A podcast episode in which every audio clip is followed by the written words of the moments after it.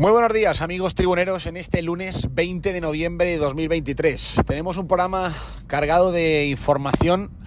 que se han ido dando o que se ha ido dando durante los últimos días, el fin de semana. Esa entrevista de, del director deportivo que no decide en el Valencia, Miguel Ángel Corona, eh, el pasado viernes. Además de, eh, por supuesto, lo que ha ocurrido durante el fin de semana, unas declaraciones de Rafa Mir, delantero del Sevilla, que ya comentábamos en Tribuna Deportiva hace un par de semanas que volvería a ser una opción para el mes de enero. No ha hecho más que dejarse querer Rafa Mir, lo que ha hecho ha sido mm, volver a levantar la mano, aunque él sabe perfectamente que Baraja, si pudiera, le traería. El problema no es del entrenador, es de lo que diga el máximo accionista en Singapur, de lo que termine decidiendo y de si autoriza o no autoriza que se hagan fichajes en este mes de enero, porque ya sabemos que tiene margen en el fair play financiero que no quiso agotar el pasado mes de, de agosto y que lo dejó pendiente. Mm, siguen diciendo desde el club que ese margen es un margen que existe dentro del cálculo de la liga, pero que no es un dinero disponible en la caja, que el dinero disponible en la caja es el que han agotado incluso por encima de sus posibilidades con la plantilla que han hecho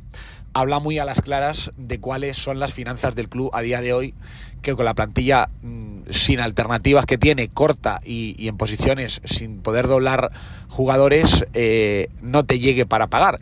Pero hablaremos de Rafa Mir, hablaremos de esa entrevista y también, por supuesto, de esa noticia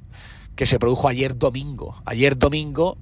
eh, conocimos que el concejal de grandes proyectos del Ayuntamiento de Valencia, el señor José María Olano, eh, ha renunciado a su cargo dentro de la consultora internacional KPMG.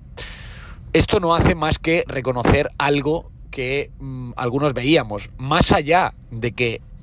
pudiéramos creernos su versión, que nos la creemos, o yo al menos me la crea, de que él no haya tenido ningún tipo de vinculación con empresas de Peter Lim en sus años como, como persona importante en Valencia en KPMG, porque los negocios o las operaciones que ha hecho KPMG con Peter Lim han sido a nivel internacional, bien en Londres, bien en Singapur, también pensaba, y sigo pensando, que eso le ponía en un brete muy complicado al, al concejal de grandes proyectos. Eh, intentaron decir que no, que como suelen pasar con estas cosas, como que todo el mundo está loco, como que todo el mundo ve las cosas mal y que se mira con maldad. No era un tema de maldad, era un tema principalmente de formalidad y de tratar de dar una imagen, yo creo que muy limpia, ¿no? que es lo que debe dar un, un concejal del Ayuntamiento de Valencia y más cuando es de grandes proyectos y va a haber por medio grandes negocios. Pues yo creo que al final, con esta decisión de desvincularse de KPMG, lo que hacen es reconocer